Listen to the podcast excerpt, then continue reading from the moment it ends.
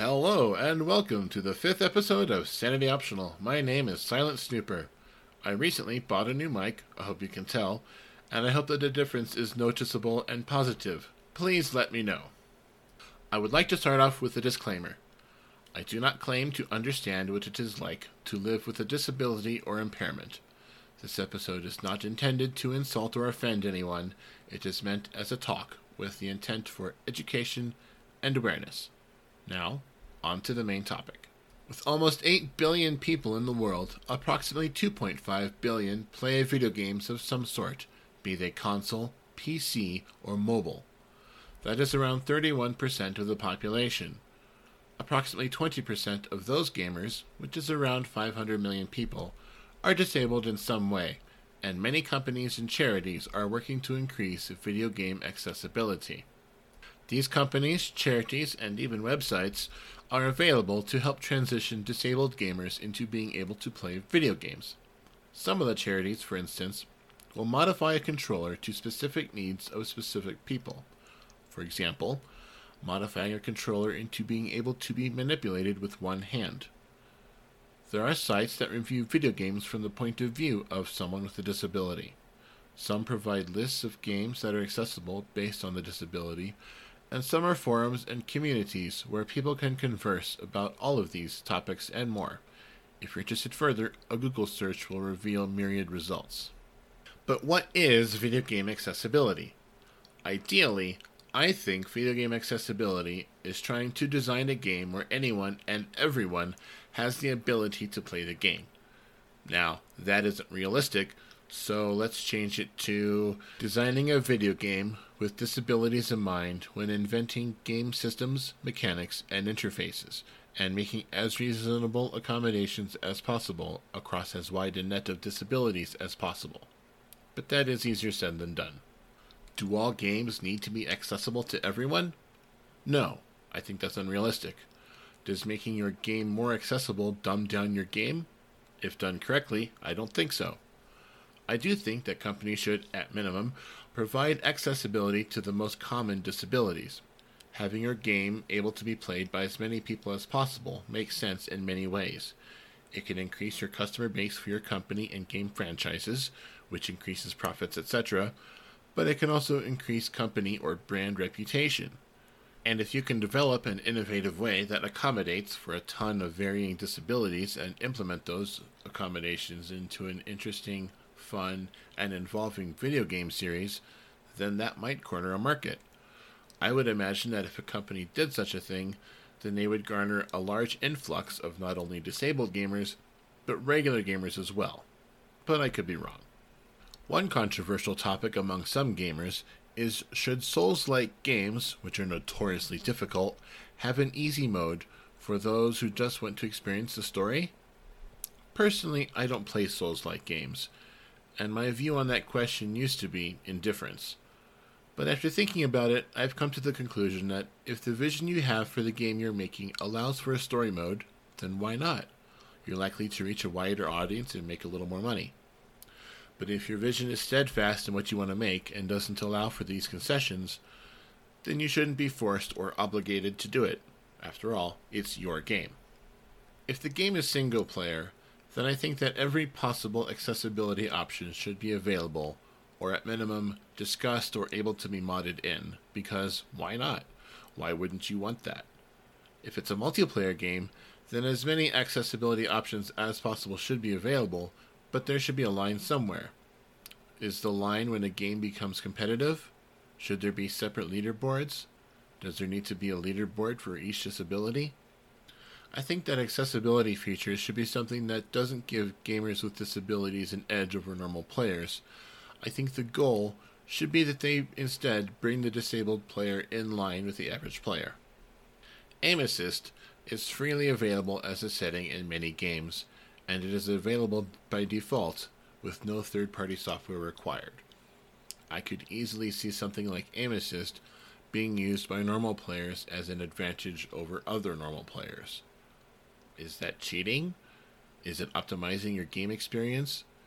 Is opting not to use it consciously choosing to degrade your chances of success?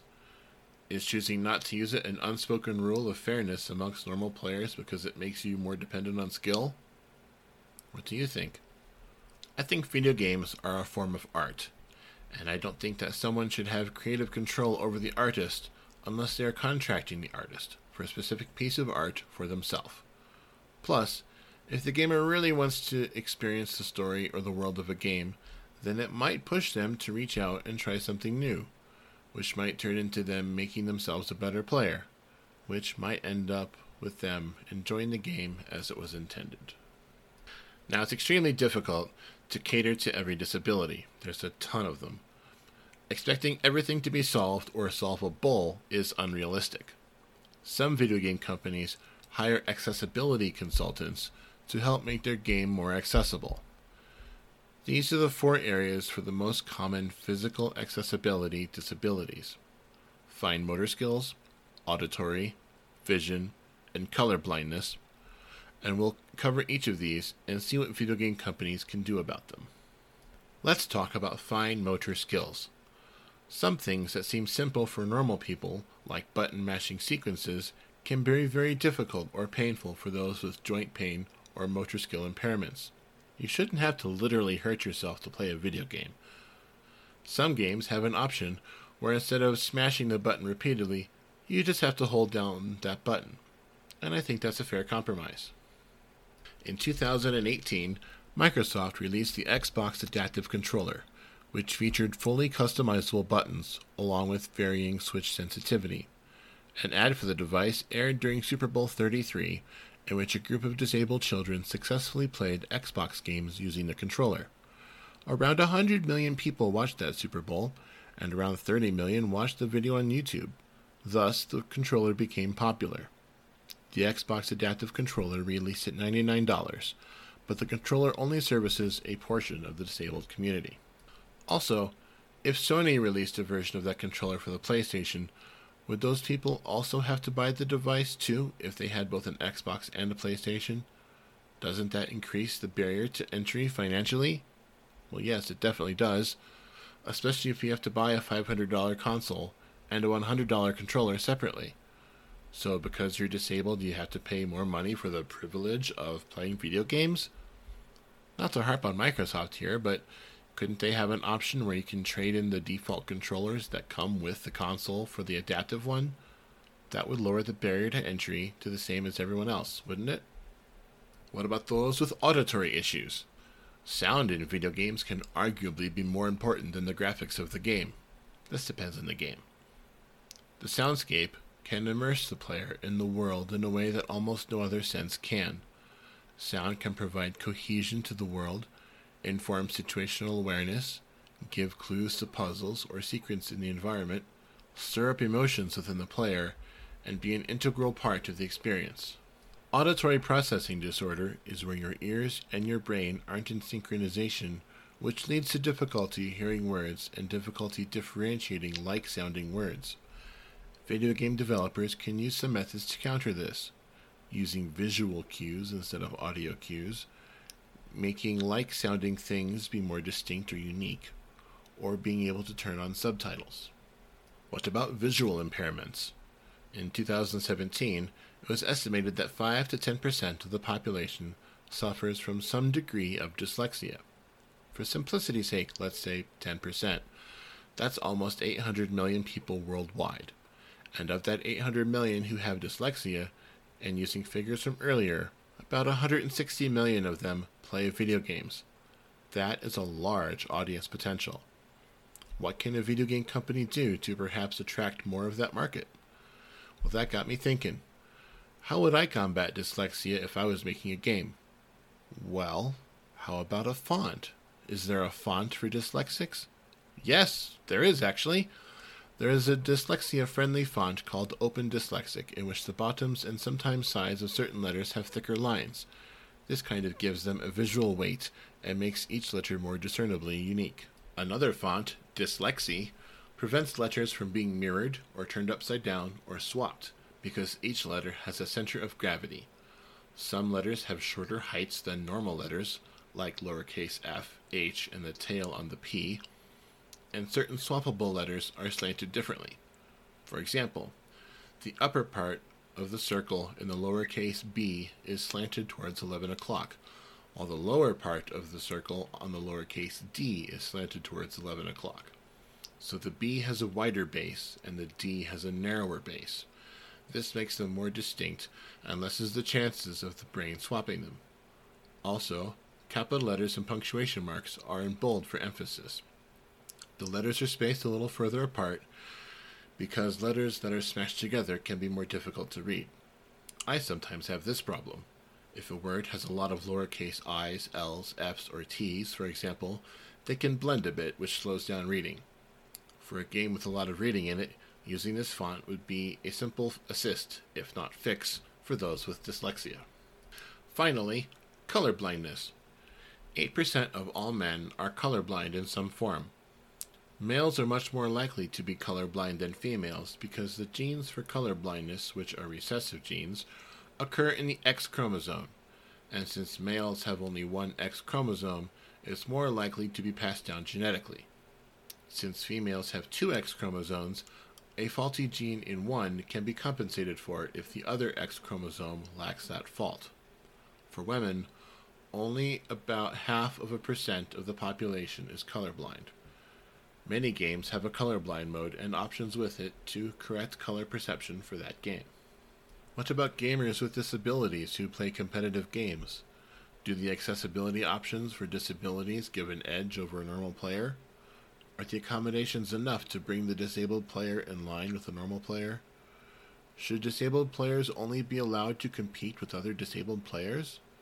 Does using accommodations qualify or disqualify someone from professionally participating? I don't know. I'm not an expert and I don't make those choices, but I'd be interested to hear what you think. What about other things that may or may not be disabilities?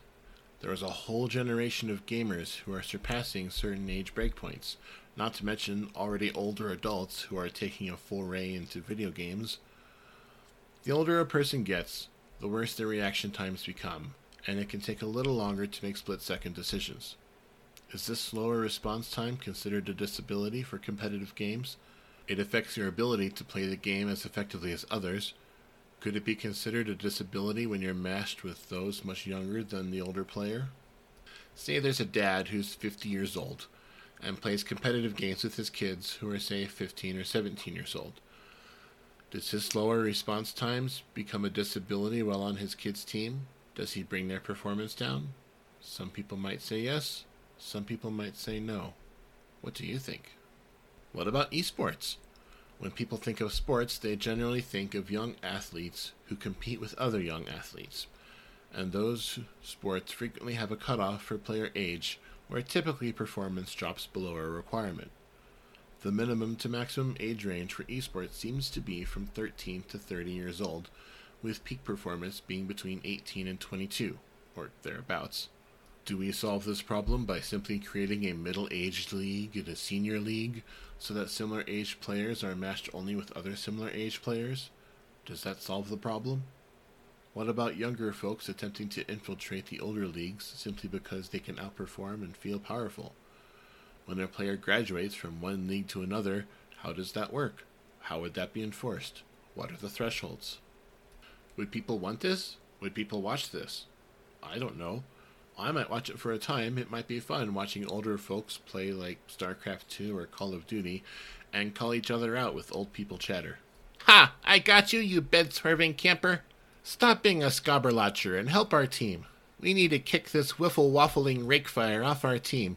He's about as useful as a screen door on a submarine. Would things like aim assist or larger icons help with compensating for ailing reflexes? Is that something people would want? I don't know. Please let me know what you think. There are a small number of guilds in World of Warcraft where people with disabilities come together to overcome the game's challenges. Some may be deaf or mute, others may be blind and have a visual helper from a friend or family member sitting next to them. A lot of these guilds have to communicate in the only way they can, with in game chat, which can be cumbersome for those without disabilities. What with things like lag, reading time, and reaction time to account for, Raid callouts for cooldowns or mechanics have to be timed perfectly, and that can be challenging enough to handle when hurting normal raiders who have add ons like deadly boss mods or whatnot. and many of these guilds are successful. Recently, a raid of players with disabilities killed the final boss of the most current raid, Castle Nathria, on the heroic, or second most difficult, setting. And that boss is overtuned for most normal guilds out there. So a massive kudos to them. Now on to the word of the week. This week's word is fellowfeel. It's from the 17th century, and it means to share in the feelings of others, to empathize, to have compassion. Fellowfeel. And now science. This science segment is going to be about your eyes and color blindness and uh, a couple of the technologies. The retina in your eye is full of structures called rods and cones. The 100 million rods in your eye detect light in low light situations, whereas the 6 to 7 million cones detect light in bright situations, but they also detect color. Most of the cones are located in the macula, which is the central area of your retina. The highest concentration of cones are located in the fovea, which is in the center of the macula and is about 0.3 millimeters wide. As stated earlier, color blindness mostly comes from genes in the X chromosome. The genes are known as OPN1LW, OPN1MW, and OPN1SW, or OPN1 long wave, medium wave, and short wave, respectively. So the OPN1 genes tell the body how to make three types of cones for your retina L cones, M cones, and S cones. Damn, now I want scones. Anyway, each cone consists of photopigments, which are called opsin, which is made of proteins. LPN1 long wave makes an opsin that is better at detecting red wavelengths, which are longer wavelengths.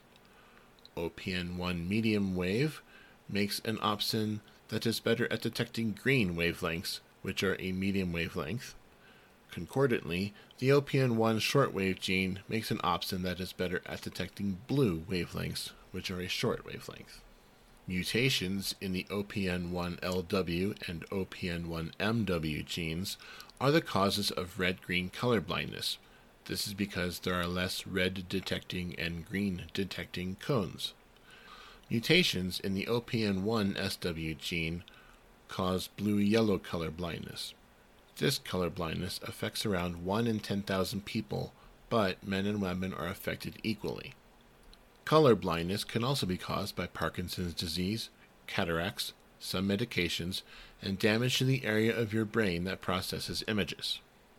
Now, there's this cool thing that's called EnChroma, which are glasses that attempt to be color correcting. They're supposed to work well versus red green color blindness by increasing the perception of brilliant and vibrant colors. Now, there are reviews where people say that there was a dramatic difference, and there are reviews where people say there was a mild to moderate difference. But keep in mind that everyone's eyes are different and that these aren't guaranteed to work. But it's a cool option to explore that didn't exist a decade ago. Another cool technology that's not related to color blindness but is related to your eyes is eye tracking software. There are a lot of eye tracking programs out there, but probably the best known company is Tobii. How does eye tracking work? Eye tracking works with special cameras, sensors, and projectors. The projectors apply near infrared dots of light onto your eyes. The camera views your eyes and watches them move while also being able to see the near infrared dots. Then, AI, image processing, and some mathematical methods are all used to communicate and figure out where your eye is looking on the screen. Then it communicates with the computer and interacts with programs, allowing you to do things with your eyes, like selecting from a menu or moving around and interacting with the game environment. Now, eye tracking technology is typically used in scientific, marketing, and end user research so you can figure out where people's eyes are drawn to in an advertisement or on a product, and then you can put the important information there instead of hidden somewhere in a random corner.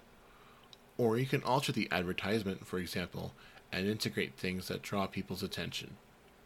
So, from the spot where a majority of people look, you can have an interesting design or series of colors that guide their vision to a specific area of the advertisement.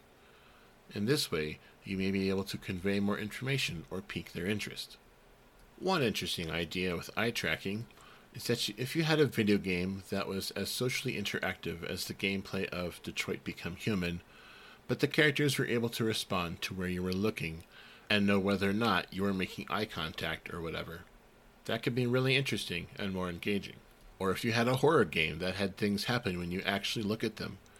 Maybe you look at a vase and it flies off the shelf, shattering against the opposite wall. Or you see a reflection on a window or mirror and the glass shatters. Or candles in fireplaces flicker or snuff out entirely when you look at them. That could be an interesting level of interaction and environmental suspense building and it would be cool if someone would make such a game. Well, that's it for this week's Sanity Optional. Thank you for listening. Please let me know how the new mic worked out, and I'd love to hear your opinions and thoughts on the topics covered in this and previous episodes. You can leave feedback at sanityoptionalpodcast at gmail.com or r slash sanity optional. I hope you have a great week, and stay sane if you want. It's optional.